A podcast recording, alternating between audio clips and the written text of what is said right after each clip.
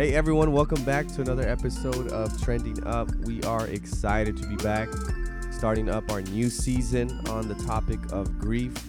If you missed out the intro, we invite you to go back one episode and figure out what this new season is all about, why we're doing it, and what we're trying to do with this season. And so we're excited to kick off with the first official episode on grief. But before that, Edgar, how are we doing, man? Let's do a little check-in. How's everything been? Yeah. This winter has been fun. I've been learning to snowboard, so that's been good. I'm embracing the cold. But just a personal level, it's been rough. My kids have been sick, and then they get me sick, and then I feel run down. But overall, I am looking forward to the rest of this year. So far, so good. How about you? Yeah, I hear you with that, man. I've heard that. Yeah, if you have toddlers in school, you get everything from the school that comes home. So my heart's with you. Man, I'm kind of feeling the same. I don't have any toddlers, but I am feeling under the weather. So, we got a little bug here. I think a little cold. But it's been good. Things are getting hotter now. It seems like the summer is finally hitting Florida again already in February. This is literally February, man. I know. How can you have the summer? It's been it was nice and cool, and then this last week especially, it got down to the 80s or up to the 80s. But we were down at a nice place, you know, in the 50s. It was nice. The sun was out, 50s, 60s. It was nice to be outside, walk, and now it's starting to get a little hot. So, yeah. But other than that, everything's been good, man. Just been busy. And just trying to keep up with sports. You know, our Lakers are looking good, a little ish. You know, they've been cheated out by the refs. Come on, man. But we have some new additions, and so we're excited for that. And I know for football, we're probably not going to talk about it because we're probably both hurt. Yeah. It's not the Bills and the Cowboys did not have a favorable outcome. Yeah, but you know what? It might be something to talk about with grief, right? Yep. You know, and so, I don't know how, yeah. Go ahead, Edgar. What comes to mind is the idea that grief is not just found in relationships, because, well, let the Oxford Dictionary define grief. Grief, according to the Oxford Dictionary, says, is deep sorrow, especially caused by someone's death. Mm.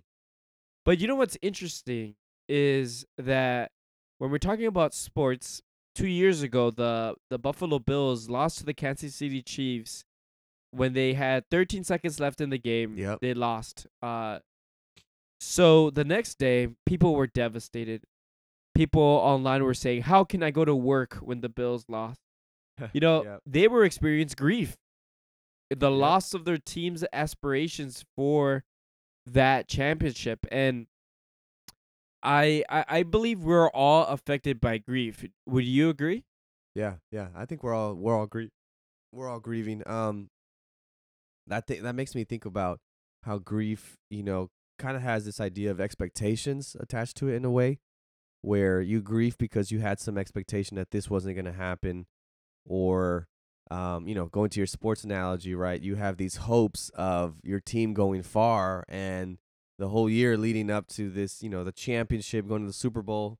This happens every year with the Cowboys. It's always our year. Every year is our year. And then something always happens, and the Cowboys go cowboying and lose to a 49ers team that we could have beaten, should have beaten if we would have been, whatever, right? The shoulda, woulda, couldas. But I like that, you know, grief is a strong emotion, right, that we all feel. And most of the time when we talk about grief, obviously it's connected in a relational aspect of losing a loved one or even a loved animal, but it can also mean a lot of other things. I would say it's the loss of anything that can bring grief, right? This strong emotion of what could have been, right? If my dad would have been here longer, if my mom, if my sister, if this person wouldn't have gone away.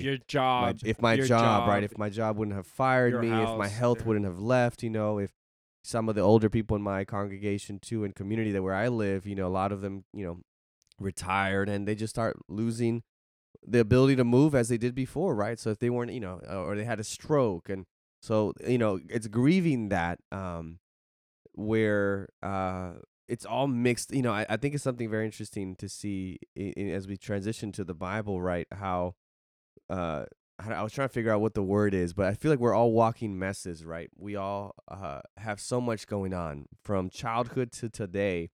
We're dealing with grief. We're dealing with trauma. We're dealing with chaos. We're dealing with a lot of dysfunction. And we walk around carrying all these bags, right, trying to make sense of it. And it's very, very, very interesting to see, right, because I bring my grief to the table. You bring your grief to the table. Then you have some unhealthy relationships sometimes where people try to compete or compare. Why are you still crying? Why are you not crying? Why are you, if you would have gone through all that I went through, you wouldn't be, And so it's very interesting to see. But the reality is that we are all broken people and hurt people. And that's something that we're going to see now as we transition to probably the first stories of the Bible, right? Found in the first book of the Bible. Edgar, what happens? I mean, this was kind of your idea here to start here in Genesis. What do you see about grief? No, for sure. Yeah, here. So I laugh because for the churches I've been pastoring for the last 8 years, they constantly hear me harping, and I believe that a lot of Scripture, so a lot of the Bible, contains hyperlinks or have connections to the first three books of Scripture of Genesis 1, 2, and 3. And I think Genesis 1, 2, and 3 are super important. Like foundational. So foundational. And, I would even make the bold statement that, it is a goal to read the Bible in its entirety. But if you skip 1, 2, and 3, you really lose the encompassing, the summary of the human experience and what God desires for us, which is found in Genesis 1, 2, and 3. So I thought grief, we're all affected by it. Does Scripture address it? And you may have heard of the story of Adam and Eve, the first two children of God that he created in the Garden of Eden.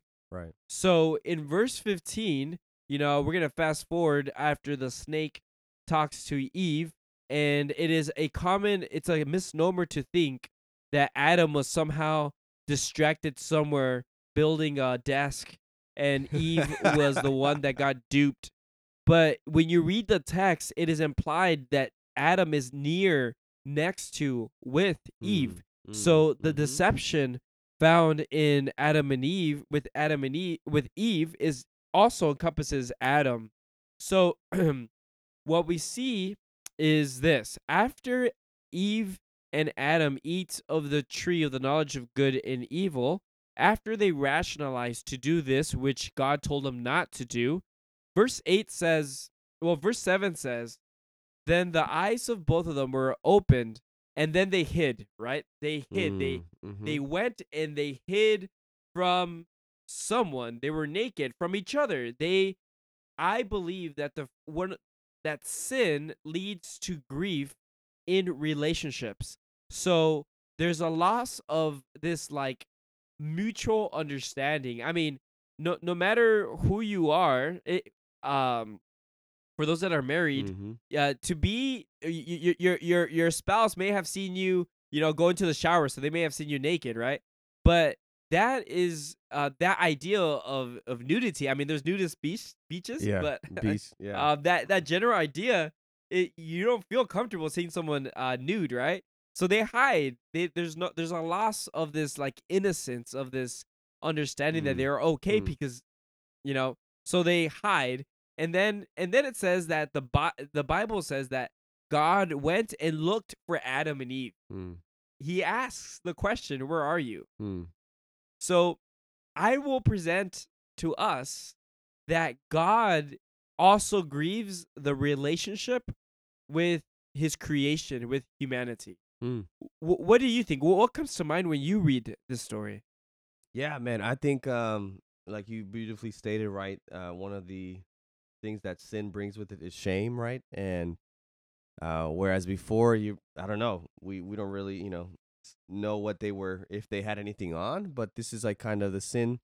They're now more self-conscious, and it's like, you know, and they're shamed. And that's what a lot of, it's interesting that happens, right? When we sin, and a lot of our lives are just filled with shame. And the natural response to that is to hide. And that's when God comes out and he's like, yo, where are you? Like, we had been communing together without any hiding. And now it's like, you're hiding from me, right? And so it's interesting to see what you're saying, right? God grieving and kind of, as a parent, I think, I don't know, maybe you can speak to that. One of the first moments where he sees that things aren't 100% perfect, right? And what is your response then? All right, when you see, like, the whole time, you know, it's been great, it's been awesome, and all of a sudden now they're hiding from you, and you're like, these are my kids. Like, what happened, right? And so I think there is that, yeah, that grief element from God, where he asked the question that's very rhetorical, I think, to really speak to the heart of Adam and Eve. Like, why are you hiding from God? Like, we've been cool with him the whole time, and all of a sudden now we're hiding. There's like a shock to it, right? There's a shock element, but there's also a condescending element to it, in the sense that, okay, God, in theory, the idea that he knows everything, right? We have that understanding. He knows the beginning from the end. He's the Alpha and the Omega. He knows all this, right? He didn't need to show up to the garden to know what happened. To find out what happened. Right. He shows his intent is to look for a relationship that he values, and there is this surprise to him when he says, when he thinks to himself, like, where are you? The Bible says that in the cool of the day, that God was walking through the garden. And that idea of cool in the day is foreign to us. I mean, here in Buffalo, New York, the cool of the day is literally all winter long. There's no such thing as, like, a warmer.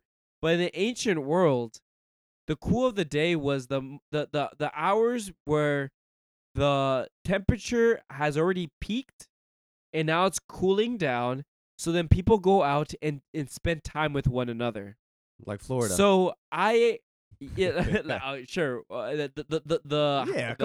version, right? Buffalo's too cold. Buffalo's too cold. Here, there's a cooler day. It's like, well, yeah, I got you. Okay, so you got it. Maybe you understand that better than me. But in the Middle East culture, that's when people get together. That's when they spend time with one another, and God desires relationship with us, with not just the people in the church building, but people who are in their homes and not even aware of religion, the idea of Jesus, or the idea of a father who loves them. So I would venture to say that the Bible is not just supposed to be how we go back to God, but how God has been wanting to come back to us and restore that relationship. Yeah. That's good, man. I do see how you're saying that these first three chapters of the Bible are, like, foundational, right? Because there's so many things you can go out of here, you know, just the idea of God investigating before he does anything, right? Actually showing up and going.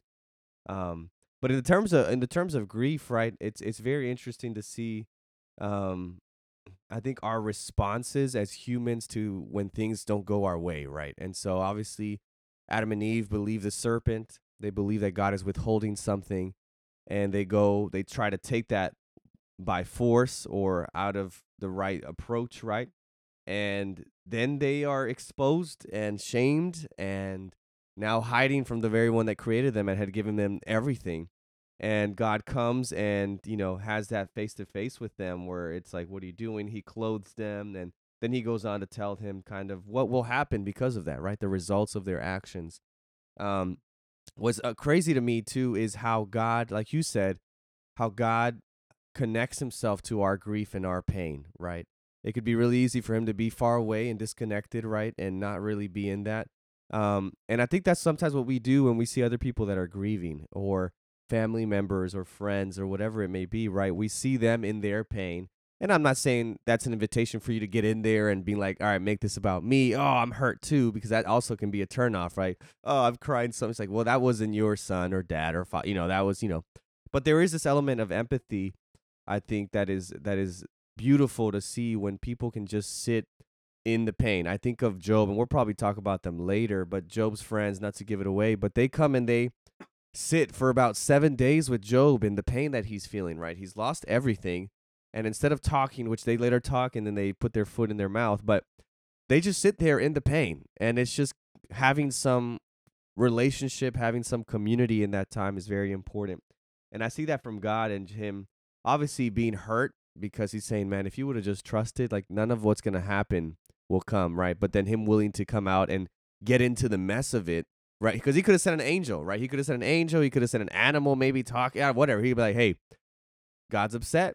Y'all messed up. Bye-bye. But he personally comes and says, hey, what's going on? What happened? Yeah, you know, you mentioned something that was true to me in my experience. So a year ago, my wife and I lost our third son, Caleb, and we really went through the ebbs and flows of grief in the specific context of losing a child. And what I encountered was there were people, well-meaning people, and I'm not saying they're bad people, but good people make mistakes just like me, just like everyone else.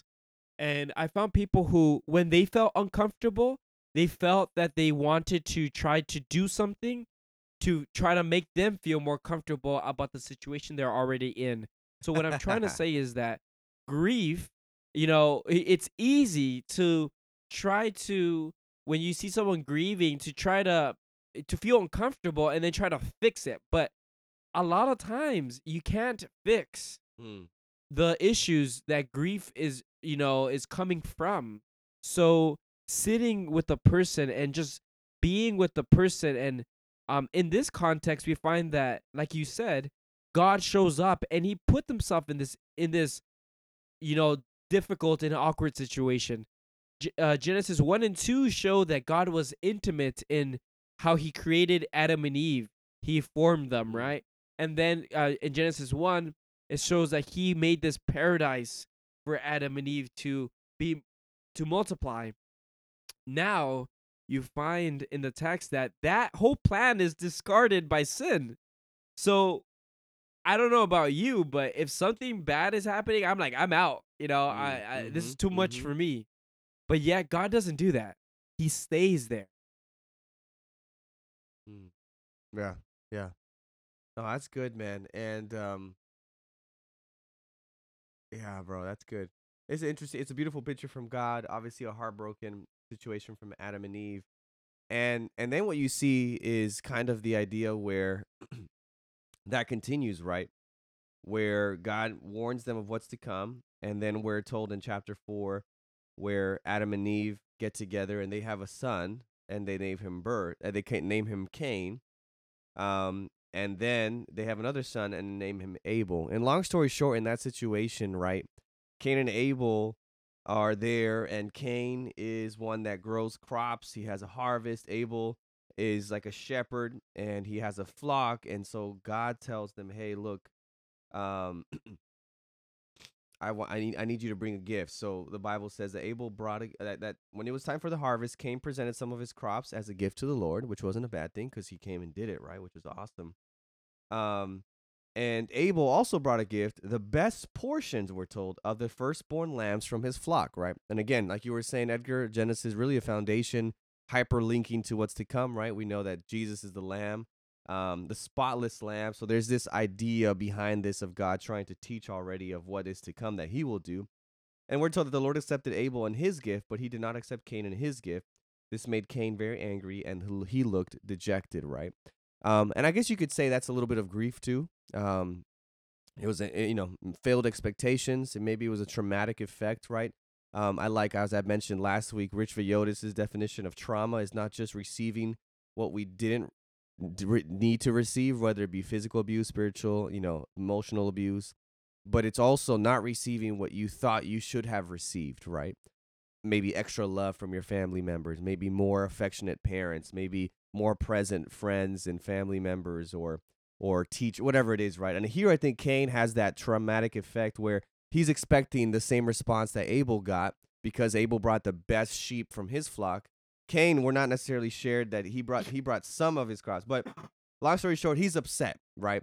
And I think that's an interesting conversation there to see a lot of things here, right? But to see what do we do when we're grieving and when we're mourning and maybe when we're even angry, right? Because I know, Edgar, maybe you felt this when you were grieving, right? Just like the unfairness of it. I know I've had those situations too, you know, as a pastor, pastoring through COVID, a lot of people either from my church or others around, you know, you read in the news or you hear of people that went to the hospital for COVID, maybe were even older than my dad with more, you know, things going on, comorbidities and other stuff that they were facing, and yet came out and are fine and well, right? And you have to fight that inner desire of anger, right? Which is kind of what God tells Cain. He says, look, there is an enemy crouching at your, like, you got to fight that thing that is in you that's trying to come out. Like, you keep that in check because that can end up in a bad place. And I have to really check myself and say, you know, again, thinking about, okay, life isn't fair.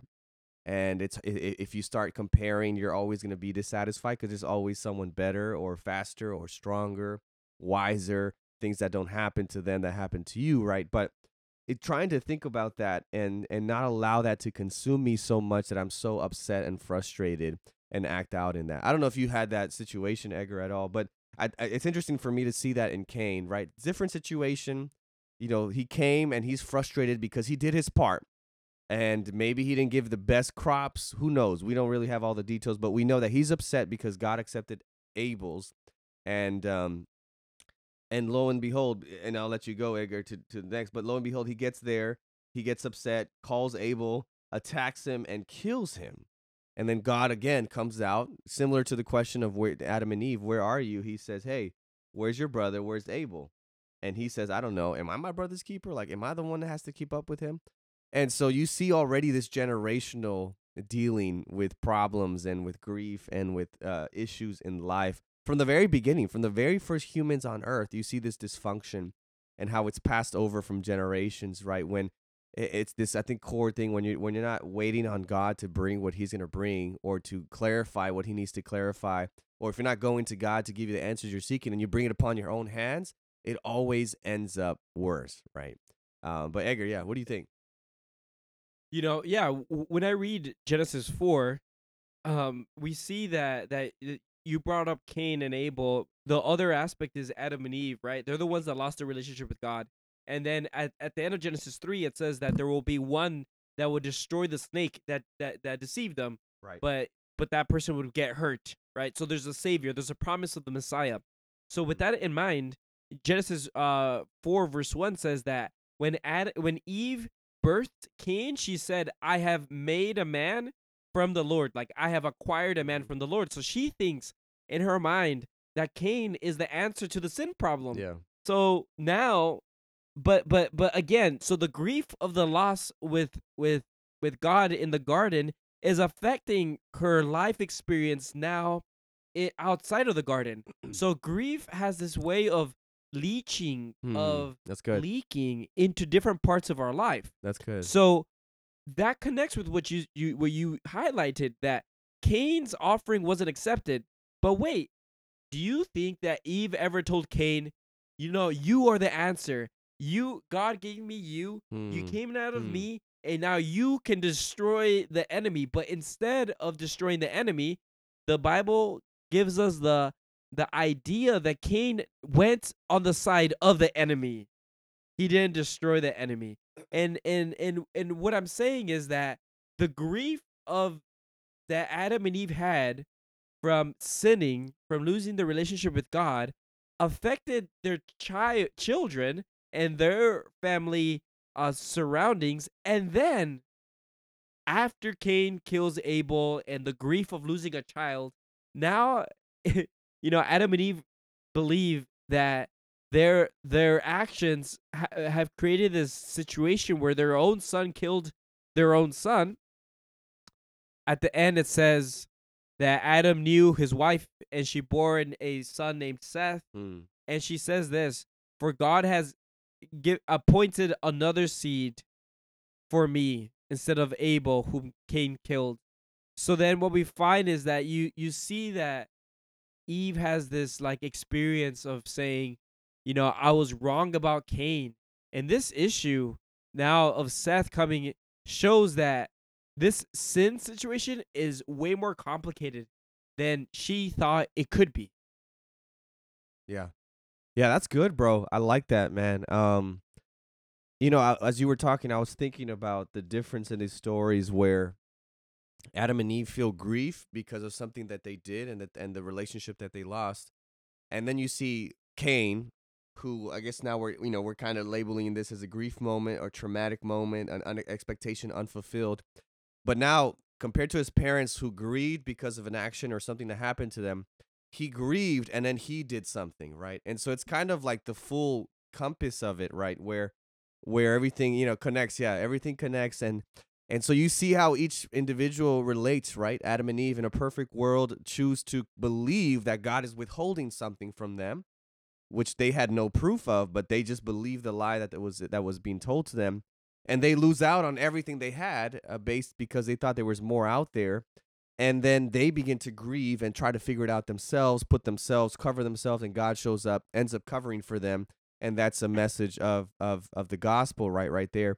And then you have Cain, who experiences a loss of expectation, a loss of, a loss in thinking that, hey, I'm the firstborn. And in the Bible, firstborns have a pivotal role. And God's already even, weaving in these beautiful things about the lamb, like you said, right? He will, hurt the serpent, referring to the devil, right? There's just going to be someone that's going to come to make everything right.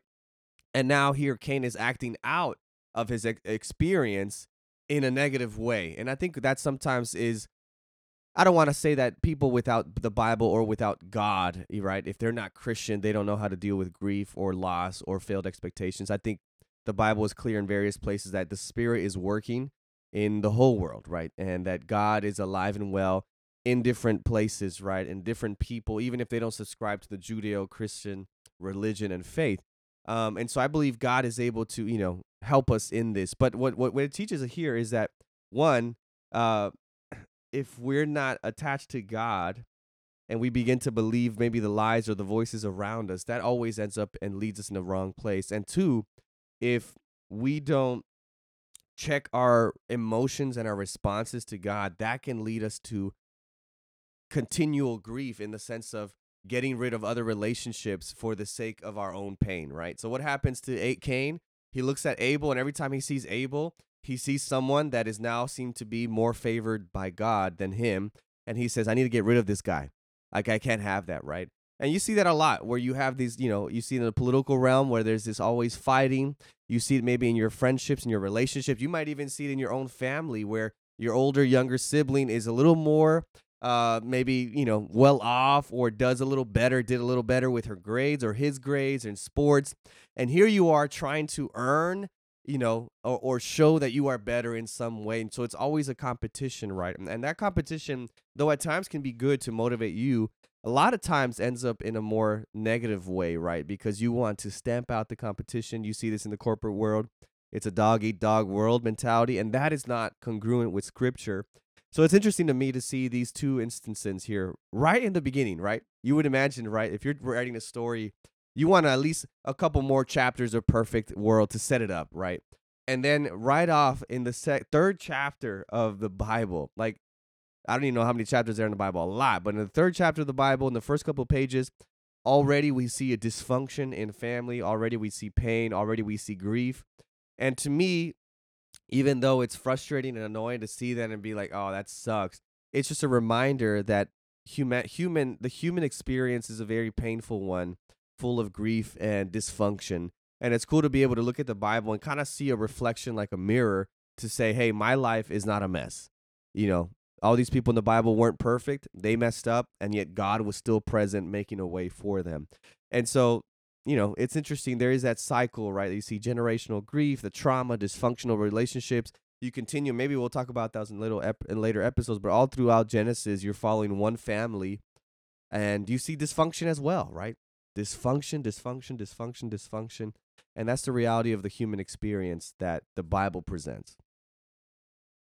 Yeah. What came to my mind as you were speaking was the idea that sometimes when we experience grief or suffering, we think, man, it's just me. you know, and it may be unique to your situation, but the sufferings that we experience are actually part of the bigger problem of sin in this world. And we find that the Bible is showing, exposing the effects and consequences and the what sin does when it comes into the world. And for me, that is really really important to comprehend, because there were moments when I've gone through grief that I've thought, you know, I must be like, I'm the only one going through this. But, you know, our experience probably are unique now. I'm sure other parents have lost children, and maybe, you know, it was interesting. I'll share this story. One of my neighbors a year ago found out that we lost our son, and she's in her 70s, 80s. Sweet lady. She lost her husband due to cancer a couple months ago. And she told me, she said to Michelle, she's like, I'm so sorry for your loss, and you know, that's normal. But then she went to say, she's like, I lost my son too, and he was 8. Wow. And she wasn't saying that to compare. She was just saying that as a side comment. Mm-hmm. And we thought, wow, like, whatever pain we're going through, I'm sure if my son were to be 8 and lose him, that impact is different, right? So what I'm trying to say is that each one of us have our own grief experiences, and they're going to be unique, but yet none of them are exempt from God. Like, God hears and sees, and his heart grieves with when we go through difficult situations, and he is with us in the midst of all that mess. And throughout the next couple of episodes, we're going to be highlighting the cycle of grief and how a ideal situation can turn bad. Then there's a healing, but do you think grief ever will leave our existence on this side of heaven? I don't think so. So how do we process that is the next part of that experience. That's good. And and we'll be talking into other stories too of people that were real with God, right? That spoke out. You know, we'll hit those conversations in later times. But I love that, Edgar. I think I had just looked up the cycles of grief, right? And just real quickly, it's denial, anger, depression, it's bargaining, as in saying, hey, if only I had done more, or if only I had been, or if only we would have gone earlier, right? And then you have acceptance. And the line here is that there are stages. These stages don't always appear in the same order for everyone, right? So in our stories here, we see maybe the denial, right? The shock, the disbelief, Adam and Eve. Yeah. You have the anger from Cain. You have the bargaining, maybe even too, when they're having the conversation with God. Adam and Eve, hey, if God, if you wouldn't have given me the woman, you know, and the woman, hey, if the snake wasn't in here, right? You have this depression that kind of Cain can go into when he has to be forced from there, right? Of just hopeless and helpless. Hey, God, they're going to find me and kill me. He's like, no, don't worry. I'm going to protect you. Yep. So it's interesting to see, right, the cycles and how, you know, I think it's beautiful to be able to look at the Bible stories and humanize the people there. But like you said, right, I think this is the starting point. Now, if you're going through grief at this moment, if you're frustrated any way in that cycle, we encourage you to firstly, you know, seek help, right? Look for help. There's a lot of counseling services. Yeah. I did a couple months of BetterHelp. Yeah. Reach out to someone and not to be ashamed by it, you know. And the reality is that everyone grieves in different ways. I tend to say that grief is like waves, right? Some days it's great. Some days it's not. Some days you can find me crying in a corner, just not wanting to do anything. And other days or weeks go by and I'm fine, right? So you got to be merciful with yourself and patient with yourself and understanding with yourself. But this is a beautiful journey. It's a lot of pain, a lot of trauma, but God can do amazing things from this. He doesn't will for this to happen, but he can make good out of bad. And I think we'll spend a lot of time, even in heaven, right? For, you know, we believe in 1,000 years in heaven, processing through the grief of loved ones and what we went through and experienced. And God's going to give us that time to be able to ask questions, to be able to sit in that pain, to be still frustrated and upset. And he's patient enough to sit with our questions. And it's a beautiful picture of a God. So hopefully today you were at least a little bit encouraged to know that you're not alone in this grief. You have two pastors here that are grieving in their own losses, in their own way, our families. And not just that, but from the very beginning of time, you have the human race grieving and going through pain. So may you feel encouraged today that whatever you're facing, whatever you're grieving, whatever you're going through the loss of, that God is with you and that you're not alone and that it's going to turn out in your favor in due time. So hold on, keep going. And we encourage you to continue to come back next time for our next episode as we continue on this theme of grief. Thanks for listening. Make sure to subscribe and share it. Recommend it to someone if you found this beneficial, and we will talk to you on the next episode. God bless.